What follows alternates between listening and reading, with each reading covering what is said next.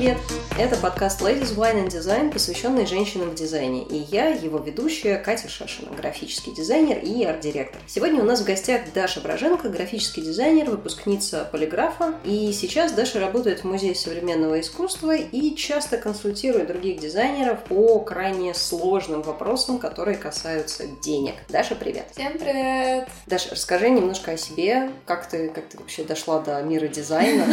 Я закончила полиграф, потом Э, пошла в такую небольшую студию, которая называлась «Студия Лист». Проработала там пару лет. Потом работала в афише в печатной. Тоже проработала там пару лет. Потом я работала в манеже, там поработала пару лет. В общем, много-много где еще поработала. И пока что вот, да, в результате оказалась в МОМе, Музее современного искусства. И параллельно делаю всякие проекты отдельные, как фрилансер. Ты же совмещаешь работу в МОМе с фрилансом? Да, мне очень повезло в этом плане. Мы в музее все дизайнеры нас сейчас трое. Все дизайнеры работают удаленно. Там есть возможность э, организовать свое время так, чтобы работать какими-то ну, какими-то другими вещами. Это очень здорово. Слушай, как фрилансер, можешь мне сказать, почему так важно говорить про деньги? Ну, то есть, с одной стороны, прекрасно все понимают, что если ты не зарабатываешь денежку, mm-hmm. то ты не кушаешь, э, котика не кормишь, и вообще все становится очень грустно. Но почему, может быть, есть какой-то тренд, почему сейчас фрилансеры начинают все больше и больше поднимать разговоры о деньгах? Сейчас заказчики все меньше обращаются к каким-то компаниям. Вообще, в принципе, сейчас говорят о том, что тенденция от э, вертикальных отношений э, переходит в горизонтальные. И поэтому все меньше и меньше обращаются к студиям и больше обращаются к отдельным дизайнерам, потому что им нравится, что человек делает, как профессионал, и то, что он делает, например, близко заказчику. Thank you. И все эти люди, еще нет у многих навыков разговора про, э, про деньги, которые есть в студии. Потому что студия это про то, что все понятно, все четко, есть бухгалтер, а дизайнер сидит в своем идеальном маленьком мирке в комнатке, и ему платят зарплату, больше он не думает о деньгах, только если побольше бы их было.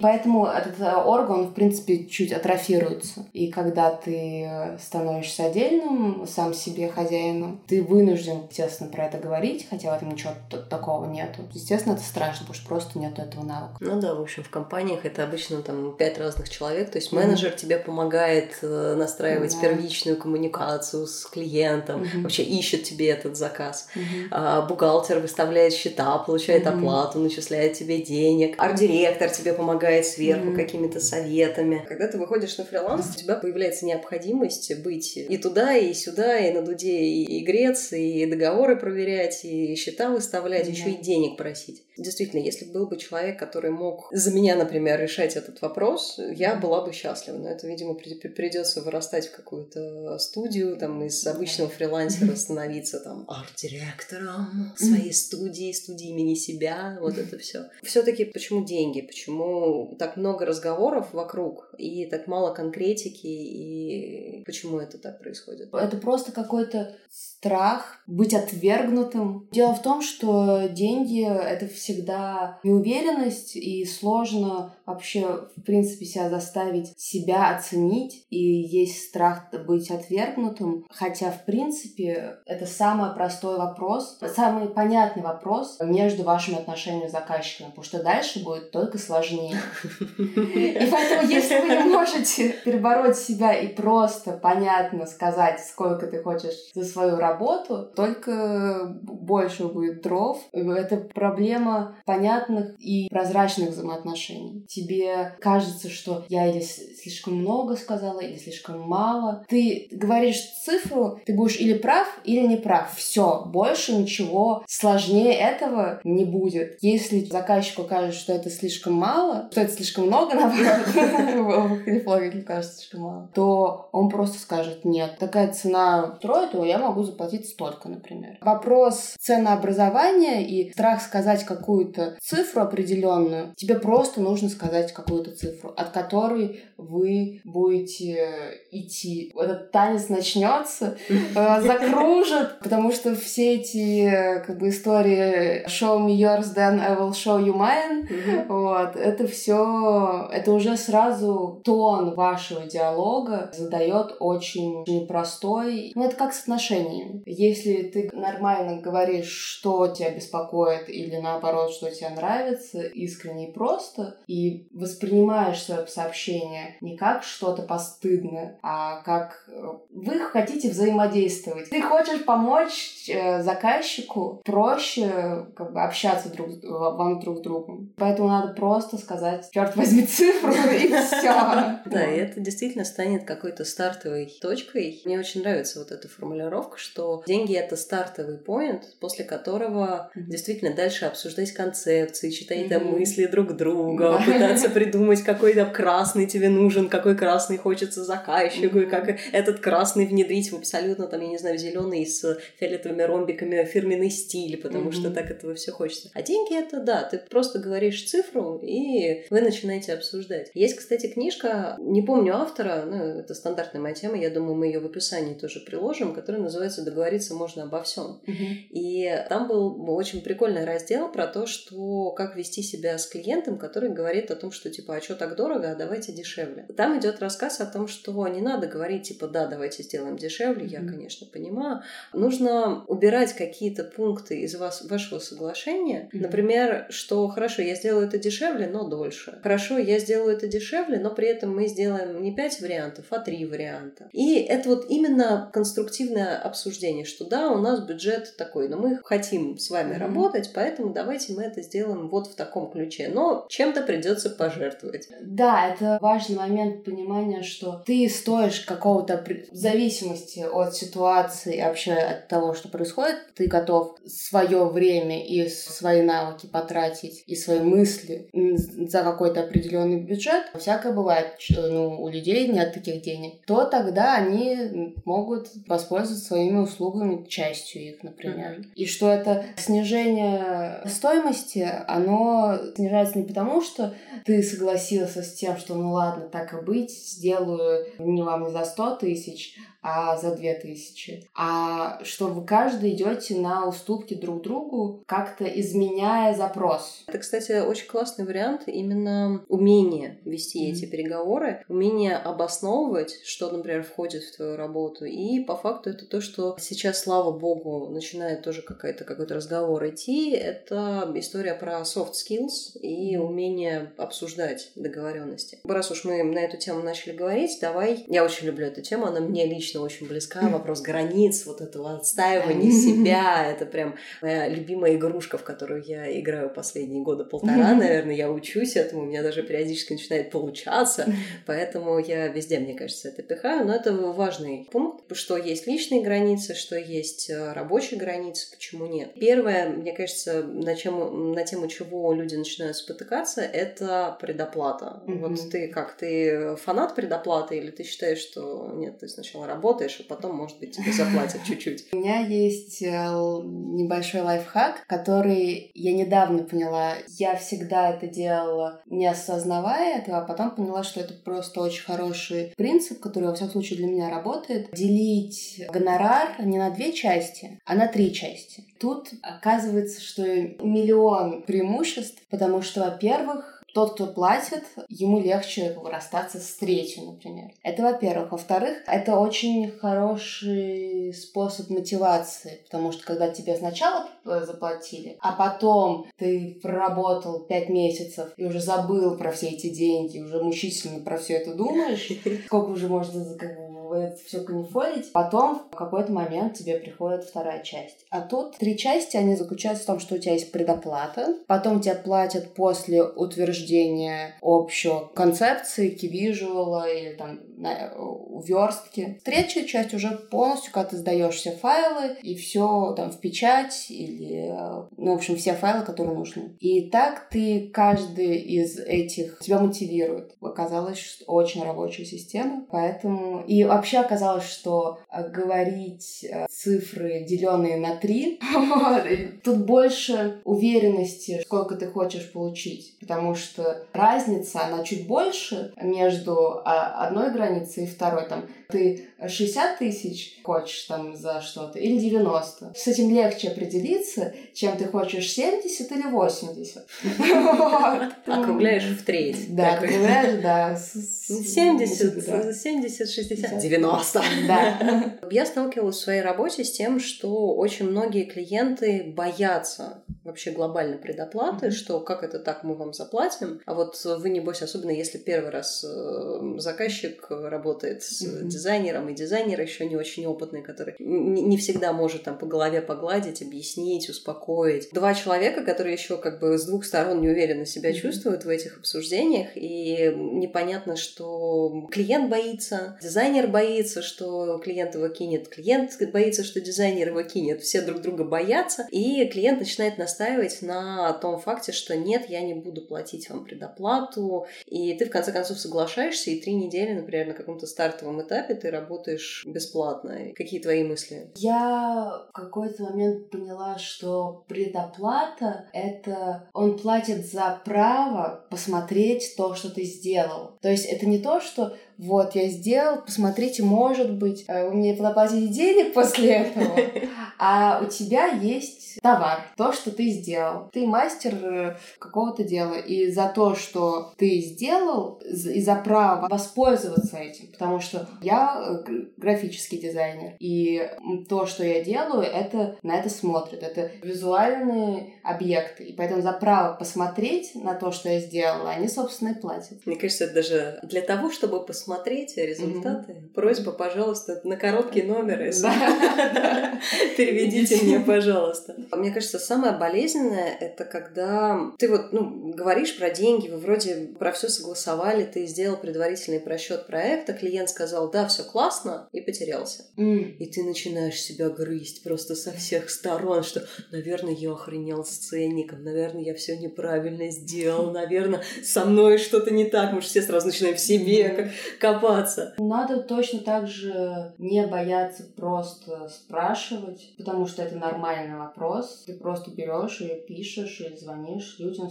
Чаще всего, на самом деле, бывает, что «Ой, у нас там проект другой, мы закопались, да-да-да, ответим», а ты зря себя просто нагнетаешь непонятно зачем. Это вот, опять же таки, такая же аналогия с отношениями, что вместо того, что думать, он подумал, а что она сказала, а наверное, ты а просто... где он сейчас, да, да, да, где же, почему он не отвечает мне? Ты просто, да, берешь и спрашиваешь. Сразу вопрос решается сам собой. А как же вот этот страх, что, ну вот, клиент, ну, то есть на этот вопрос можно получить ответ, что да, мы закопались, да, у нас там другие приоритеты, да, мы вообще заморозились, а можно получить, что нет, мы решили работать с другим дизайнером, потому что, ну, по какой-то причине, либо дешевле, либо лучше, либо это брат свата сестры нашего босса. Разные причины могут быть. Это просто это значит, что если бы они все-таки начали с тобой работать, возможно, скорее всего, работа не получилась. И хорошо, что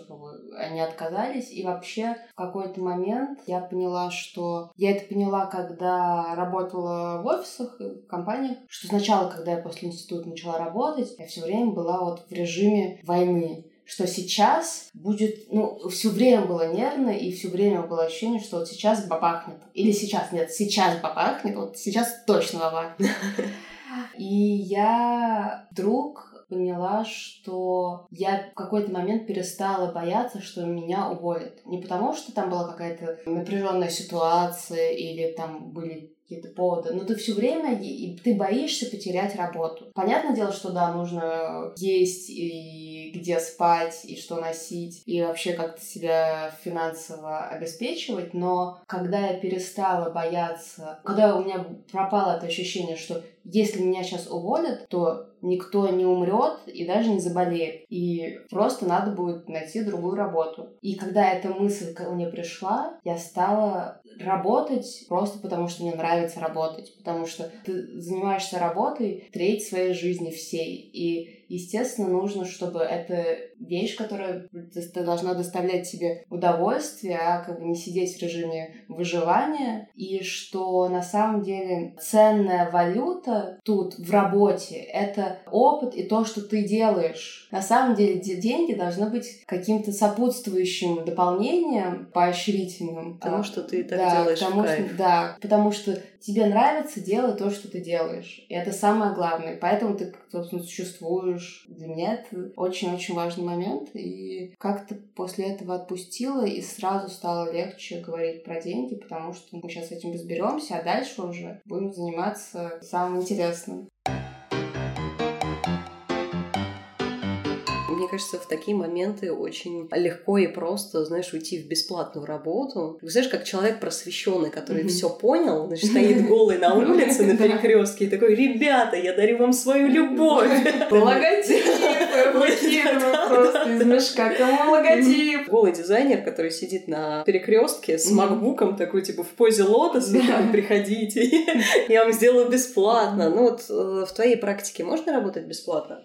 Все очень нюансно, потому что часто бывает ребята, которым просто хочется правда помочь и сделать, но мне, например, очень нравится, когда совпадает, что если, например, у кто-то тебя просит сделать какой-то дизайн, что-то сделать, и у них нет денег, но, например, они могут тебе... То есть это такие отношения не товары денежные, а бартерные. Даже незнакомая попросила сделать плакат э, для своих классов по йоге, но денег у нее нету. Поэтому она, она предлагает, чтобы я ходила к ней на занятия, и вы обмениваетесь по-настоящему тем, что вы, чем вы занимаетесь, то, что вы любите делать. И нет этого cold cash, и это очень приятные, конечно, моменты. Но при этом, когда ты делаешь просто бесплатно, просто друзьям, ты в себя в голове как бы демпингуешь свои ценность и в голове человека, которому ты это делаешь. Это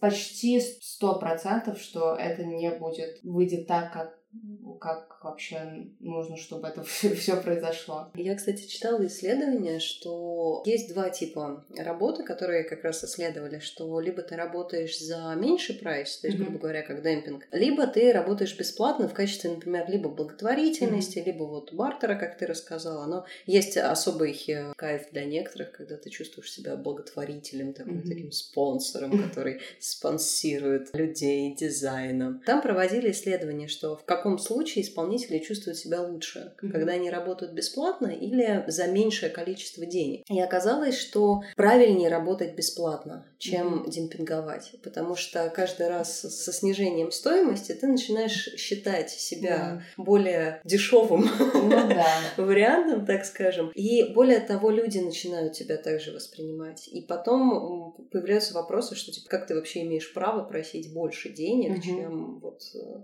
и ты, ты уже не объяснишь, что это был мой хороший друг, что это было такое стечение обстоятельств и так далее. Что лучше просто сразу сделать бесплатно или там вот mm-hmm. за какой-то обязательный бартер, потому что когда ты можешь что-то пощупать, это всегда здорово. Было исследование про то, что все можно воспринимать в деньгах условно. Mm-hmm. То есть час твоей работы из головы стоит там тысячу рублей. Соответственно, покупка айфона — это, сейчас скажу, 80 часов твоей работы. Mm-hmm. И ты начинаешь себе задавать вопрос, что типа готов ли ты потратить 80 mm-hmm. часов своей работы на то, чтобы быть классным обладателем айфона. Точно так же, например, там у тебя логотип стоит нарисовать там 5000 рублей, условно сейчас э, стоимость из головы. Это 5 часов твоей работы. А йога, например, это, не знаю, 2000 тысячи за занятие, это два часа твоей работы. Mm-hmm. Уборщица, у нее там час будет mm-hmm. стоить 300, там 400 рублей в час, а у тебя час стоит тысячу. И вот а, готов ли ты заказать уборку на три часа, а, и как это коррелирует с твоей стоимостью? Будет половина логотипа, что, будет, что будет две трети э, занятия йоги, что будет так до бесконечности. Да, я так приучилась не тратить деньги в какой-то момент, когда начала это воспринимать. А я тогда, правда, сидела в офисе, у меня была офисная работа, но я собственно, вычленила из э, стоимости за месяц, сколько стоит мой час, и начала так это «Сколько, сколько? Кофе за 350 рублей? Нет, я, пожалуй, из дома сварю». Возвращаясь к теме э, там бесплатно или не бесплатно, все равно же у нас может быть ситуация, когда там и проект классный, и стартап классный, и там ценности совпадают, но вот за квартиру платить. Да, конечно, в лодка любви разбивается о камне быта. Ну, ты так и говоришь, вот мне. Вот квартира, вот смотрите, я как бы или делаю вам бесплатно и сижу на улице, или делаю вам платно и сижу у себя в комнатке. Надо опять же таки договорить, как есть чаще всего, если это какие-то ну, не официальные серьезные дяди. Есть еще, да, формат, когда это даже больше не про бесплатную работу, а коллаборацию. Например, ты очень хочешь сделать книжку для людей, и но это будет ваш совместный проект. Это не будет, что ты для кого-то, и они потом говорят, ой, давай сюда вместо цветочков поставим динозавров, потому что как бы мне сегодня приснились динозавры. А это какой-то... Ты уже говоришь, мне сегодня приснились цветочки, поэтому тут будут цветочки. Да, это, это именно, это переходит из разряда бесплатной работы в разряд проекта совместного, какой-то совместный для вас и для той, и для другой стороны важные моменты. Ну, важный какой-то проект и вещи. Ну да, то есть ты, ты захотел, другой захотел, вместе да. похотели, и у вас получился какой-то да. какой классный проект. У меня есть друг, который достаточно реактивно все делает, и часто у меня спрашивают, сколько ему взять за тот или иной проект, он чаще всего готов просто сделать, как получится, сколько за сколько денег, сколько получится. И когда я его за, за это ругаю, турю, он говорит, ну, если я не сделаю этот проект, его же сделает кто-то другой. И с таким отвращением у него на лице, он сразу представляет, с какой грустью он смотрит на то, что кто-то сделал вот, вот это, когда могло бы быть... Слушай, а я, кстати, могу его понять. Мне кажется, можно сделать такое кладбище типа проектов, вот пройдясь, например, по Курскому вокзалу, посмотреть mm-hmm. на все эти фото на документы, э, цветы, подарки, mm-hmm. канцелярские магазины, которые вот висят объявления на заборе. А по факту это дизайнер отказался работать, и это вот как еще один надгробный камень. А мог бы быть хороший проект. Слушай, а если все-таки говорить про то, вот как э, выставлять деньги за работу, как понять вообще, ты стоишь там тысячу рублей, 500 рублей, 8 миллионов. Э. Я, кстати, сейчас сразу от себя скажу, что был момент, у нас это любимое обсуждение дома про то, что нельзя брать за проект меньше, чем получает уборщик. Uh-huh. И мы узнали, что уборщик в США получает 9 долларов. Это примерно 500-600 рублей, там, в зависимости от нашего скачущего курса.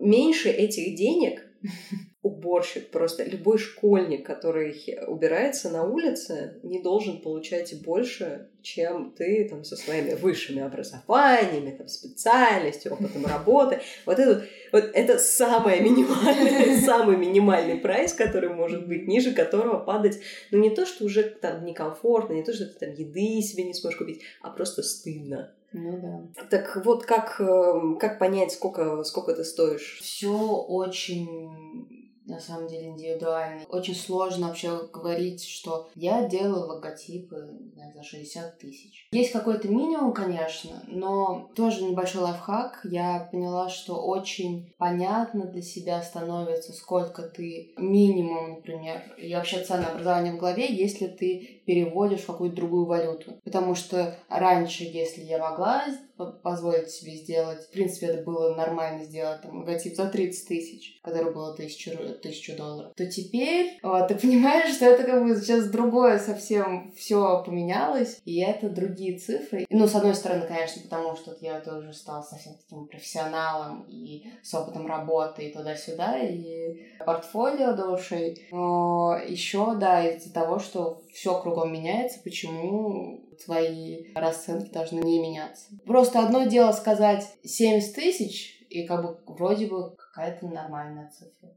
А потом понимаю, что это и даже не тысяча долларов теперь. И как будто такой, ну... Да как так? Да, как так? Как да, что случилось, где? Тоже помогает эта уверенность в словах, свой, свой вес по поводу денег в разговоре с э, заказчиком появляется. Угу. Но хорошо, мы живем в мире неопределенности, но все равно есть ли как-то хоть от чего-то нужно отталкиваться? Да, чаще всего есть вилка, просто в разных ситуациях она разная. Вообще ценообразование — это есть несколько факторов, от которых оно зависит. Во-первых, это, естественно, твой опыт и э, твое портфолио, и насколько заказчик хочет, э, он обращается к тебе, потому что, скорее всего, он хочет, вообще так нужно, чтобы когда заказчик обращается к тебе, это не потому, что ему там посоветовал, про бабушку его во сне тоже пришла, к нему динозавры, а потому что он увидел, что ты делаешь, и он захотел с тобой поработать работать. То есть это твои качества. Потом все-таки возможности э, клиента. Есть, понятно, кто-то, кто может заплатить не очень много, и, ну, при этом как-то у вас по-другому будет построен процесс работы. А есть какие-то там серьезные компании, ответственность за эту работу как бы должна быть чуть другая. Ну, еще, конечно, объем работ, который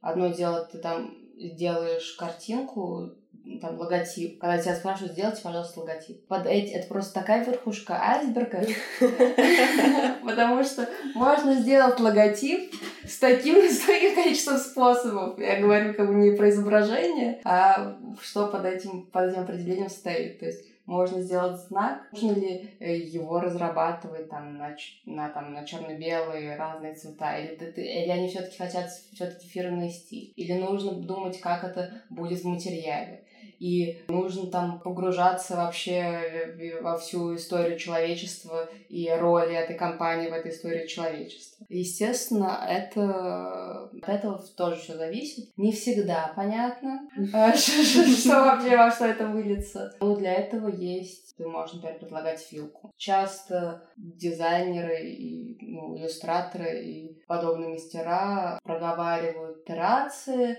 сколько итераций, сколько правок и сколько вариантов. Естественно, мы обсуждаем, количество вариантов, какое-то количество итераций, но, например, я ломаюсь на моменте правок. То есть для меня очень сложно сказать э, человеку, что вот там три правки, а, а после трех правок, пожалуйста, деньги в копилочку. Чаще всего это бесконечный диалог, вы обсуждаете это, и как, в какой момент появляются эти правки, и как это отсчитать, с какой момент прошло три правки, а потом появляется четвертая, для меня совершенно невозможно. Да, и как раз поэтому бывает вилка, например. Я говорю, что это будет стоить от, от 90 до 120. На три делим. Да. на 3. Потому что, ну, и зависит, потому что я сейчас не понимаю, сколько на это потратить, но, возможно, это будет, э, на это потратить времени больше, больше, чем я готова на это потратить сейчас. Угу. Поэтому вот после такого-то там легче это измерять, например, не правками, а временем. Угу. То есть я готова на это потратить месяц, после месяца нужно будет тогда еще вот, пожалуйста, нужно будет переосмыслить наши финансовые взаимоотношения. Такая какая-то у меня система. Я читала, Пинкманы сделали очень классную штуку mm-hmm. сейчас. Написали статью про то, что часть проекта они ведут по фиксу, а mm-hmm. часть проекта они везут по, по часовой ставке. То есть, грубо говоря, когда важен вот сам результат, условно, mm-hmm. и он более или менее, например, разработка концепта. Ну, ты не можешь делать концепт, например, от месяца до шести. У mm-hmm. тебя не будет настолько большой вилки, поэтому ты можешь поставить какой-то фикс. А когда ты уже начинаешь работать, там уже подключаются там подводные камни, разработчики начинают что-то там, а если ты еще работаешь не со своими, а с кем-то еще, это миллион подводных камней, и в этой ситуации ребята перешли на систему почасовой оплаты. И они рассказывали, что они там продавали своего дизайнера в офис клиента, и он там, значит, это сидел и работал. Ты вот сторонник чего? Ставок, которые почасовая или именно минимальная стоимость какая-то? Я за сразу определение какой-то стоимости, потому что для меня, во-первых, очень нервно работать и думать, я сейчас вот у меня часики тикают, и вот надо как бы сидеть и работать. И как? В общем, для меня это вообще не работает. Поэтому, да, я сторонник фиксированной какой-то суммы, потому что, во-первых, это для меня сложно следить. Во-вторых, а когда ты думаешь про этот проект, это считается или не считается? А, а когда ты пошел кофе попил или отвлекся на видео с кенгуру, это считается или не считается? С одной стороны считается, но с другой стороны, когда ты отдыхаешь, ты потом с большей энергией начинаешь работать над проектом. Да, для меня совершенно не работает. Почасовая, вот, для кого-то работает, это классно, а я точно могу. Только фикс. Мне кажется, вот эта вот история с тем, что вы доходите до месяца, то, что ты mm-hmm. сказала, что вы там месяц вместе работаете, ты получаешь оплату, а дальше вы либо там проливаете, будете проливать подписку, вот, или нет.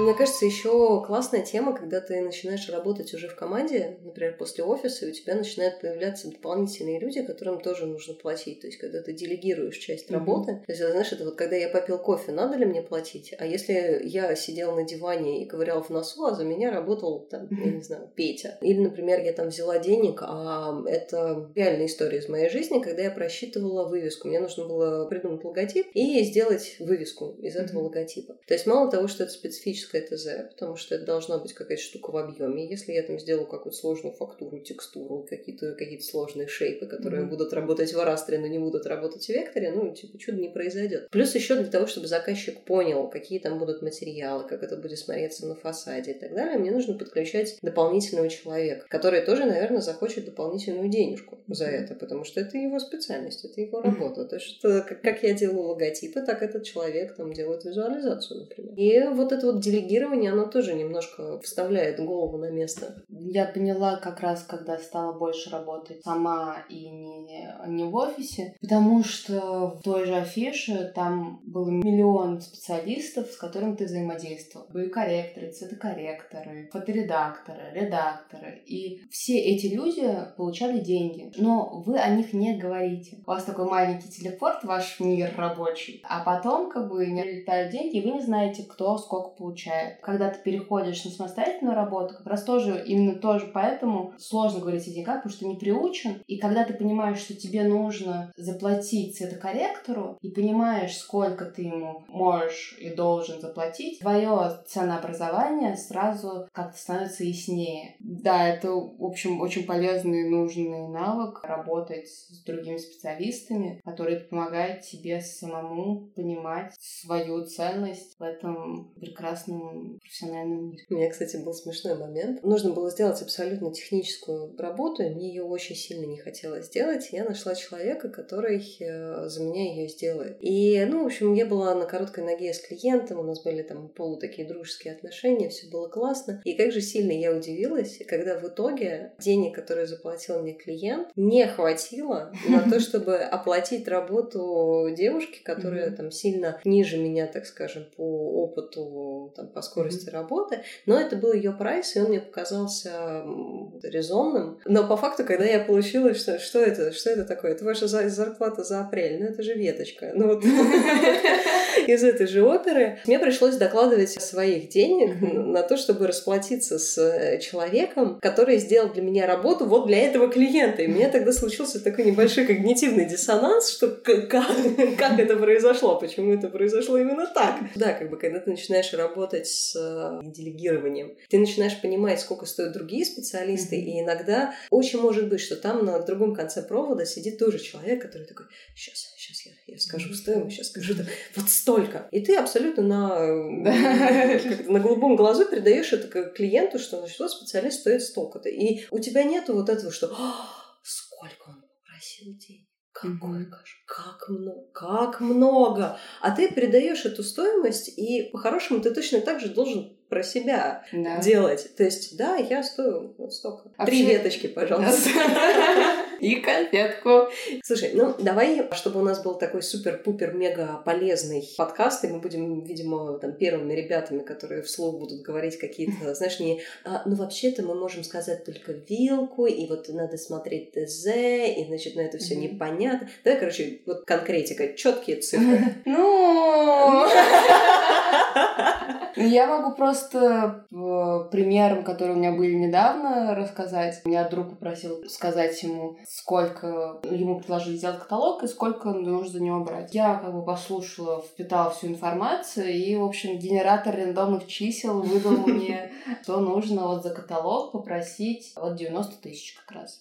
Я ему вкинул как раз этот инсайт про надо делить на 3, и он понял, что 60 все-таки мало, а 30 ну можно попробовать. И типа заказчики сказали, да, конечно, вот держи. Потом была обратная история, меня просили сделать серию открыток. Я сказала, ну вот 20 тысяч. Ребята сказали, что нет, у нас нет столько денег, у нас 15. Ну тогда они будут простыми, несложными и там не будет никаких правок, ну, кроме каких-то там совсем простых. Угу. Вот, они сказали, да, пожалуйста. То есть, да, надо просто говорить какую-то цифру, а потом вы уже начнете дальше прекрасно беседовать. Главное говорить это уверенно спокойно.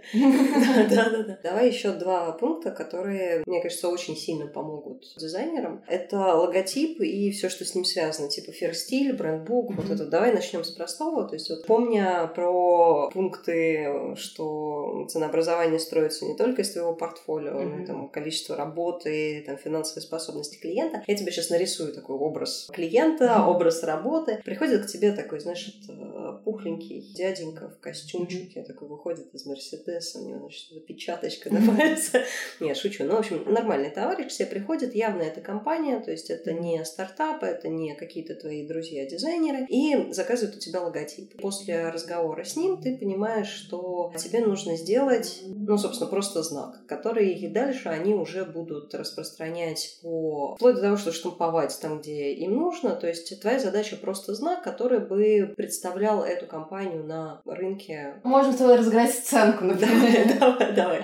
Я бы спросила, хорошо, как будет использоваться логотип? То есть, если это будет логотип, который будет и на пряниках печататься, и на самолете, то это значит, что нужно разрабатывать разные размеры. Тому же важный вопрос сроков. Угу. Если это нужно, вот уже вчера нужно было, то это или одна цена, или как бы ты за это не берешься. Если все, например, максимально просто, что они будут только там на визитках. Угу. Ну, бланках. условно, только печать, да. без э, широкого формата и сроки вменяемые, то есть ты понимаешь, что тебе не нужно будет сидеть mm. ночами. Ну, такой совсем идеальный мир. Да, нет, на самом деле, я сейчас думаю, и думаю, что я бы не взялась за такое.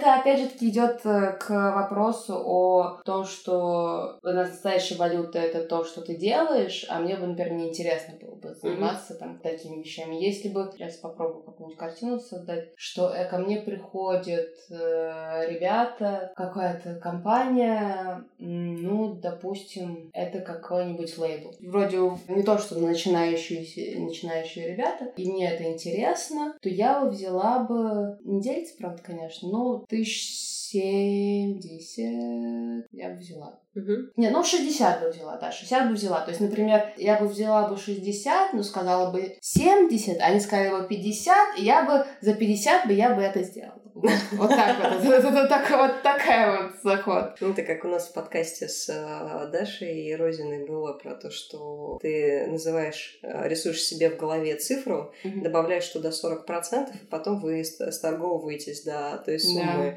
Так что можно было бы попросить сразу там 80, и э, они бы сказали 60, и вы бы на 60 договорились. Есть всегда одна цифра, есть еще цифра, которую ты согласишься минимально. Тебе не будет жалко своего времени, своих сил, и ты не будешь себя корить за то, что ты делаешь, вот за какую-то такую определенную сумму. Угу. Это вопрос старта, то есть понятное дело, что есть там друзья, стартаперы, которым ты сделаешь это чуть дешевле. Угу. Есть наоборот крупные компании, которые придут с проектом на полгода, где там помимо этого знака нужно будет патентовать его как trademark, придумывать ему слоганы, ну то есть, грубо говоря, создать компанию совсем с нуля. Это будет совсем другая работа и совсем другие деньги. Давай продолжим вот с этим с пухленьким дяденькой с mm печаткой на, на пальчике, он тебе начинает рассказывать, что ему еще нужны визиточки, вот несколько бланков. Допустим, если это лейбл, им нужно не только э, знак, что они хотят сделать пример каталога, который они могли бы выпускать на какой-то ежемесячный, не, не сам каталог, mm-hmm. а именно там условно мастер-макеты к этому. Что им нужны юридические бланки, контракты и так далее под э, общение с поставщиками, они хотят выглядеть хорошо. Им нужны там условно скидочные карточки, пакеты, визиты, накидки, вышитый, есть, кажется, это название, вот эта лента, на которой печатается mm-hmm. логотипы, там сделано там-то, там-то, в такой-то студии. В общем, вот эти вот штуки брендированные им нужны. Они планируют делать какую-то супер лимитированную дорогую коллекцию для звезд и хотят, чтобы ты придумала им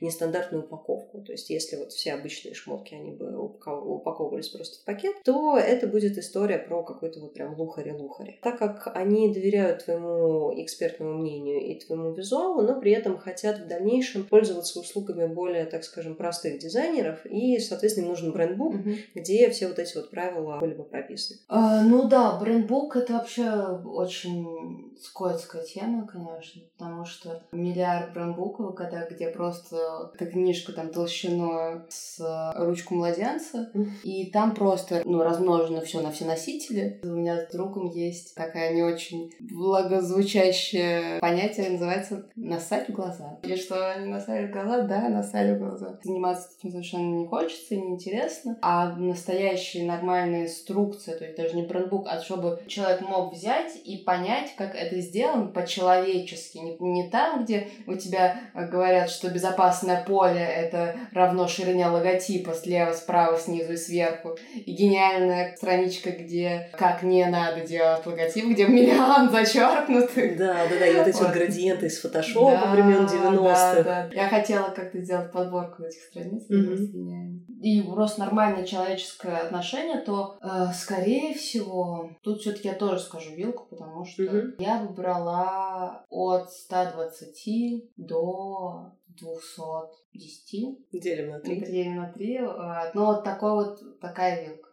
потому что это долго, это нужно вникать, и нужно человеческое нормальное отношение к этому, как, в общем, да, свое, своего детеныша, это ты привязываешься к этим вещам. Я все-таки очень надеюсь, что у нас как-то снимется вот этот вот покров боязни денег, потому что, несмотря на то, что ты, например, знала, что ты придешь сегодня ко мне, и мы с тобой, значит, пообщаемся на тему баблишка, все равно я чувствую, что тебе тяжело об этом говорить, и я хочу, чтобы это изменилось. Это просто тяжело об этом говорить, именно потому что просто очень много разных позиций, по которым может все пойти как бы не так. В идеальном мире, конечно, я могу сказать, да, мой логотип будет стоить 60 тысяч, брендбук будет стоить 120 тысяч, правки будут 10 тысяч за каждый миллиметр подвинутой буквы. Но в жизни так не происходит. Когда ты просто начинаешь сначала здесь себе какие-то ставить э, определенные ценники, на деле со мной так происходит, а потом все происходит не так, ты как бы начинаешь э, стрессовать, и это еще дороже стоит для тебя, чем как бы, на самом деле. Я для себя сразу планирую какие-то варианты событий, как, как могут они развиваться. А друзья ко мне обращаются и говорят, что я консультирую по поводу денег просто потому, что я могу спокойно сказать любую цифру. Генератор случайных цифр. Да. И тогда они относительно того, что я скажу, сами начинают понимать, нормально это э, запрос или ненормальный. И в этом как бы важность обращения ко мне, а не потому, что там я обладаю какими-то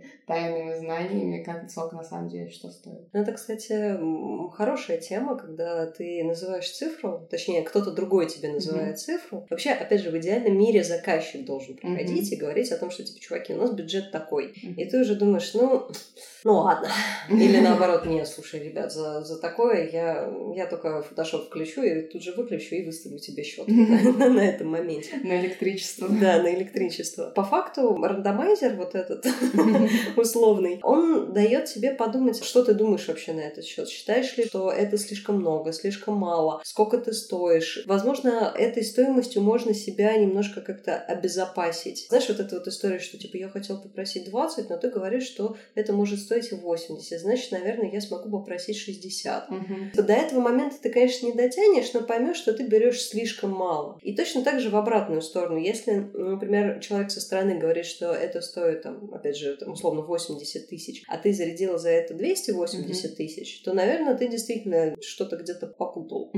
Если ты там небольшая студия или не просто студия, или, ну, мы не знаем каких-то подводных камней, но, в общем, если там кто-то говорит расценку 80, а кто-то говорит расценку 280, то, опять же, здесь уже, наверное, имеет смысл снижать стоимость для тоже до, до какого-то среднего арифметического хотя бы. А, слушай, Даша, а дай какой-нибудь совет нашим подписчикам на предмет того, что вот как себя вести, как перестать стесняться, как перестать переживать, дергаться, как принять себя, принять и простить. Позвучу как человек очевидность. Но на самом деле, что перестать бояться, нужно перестать бояться.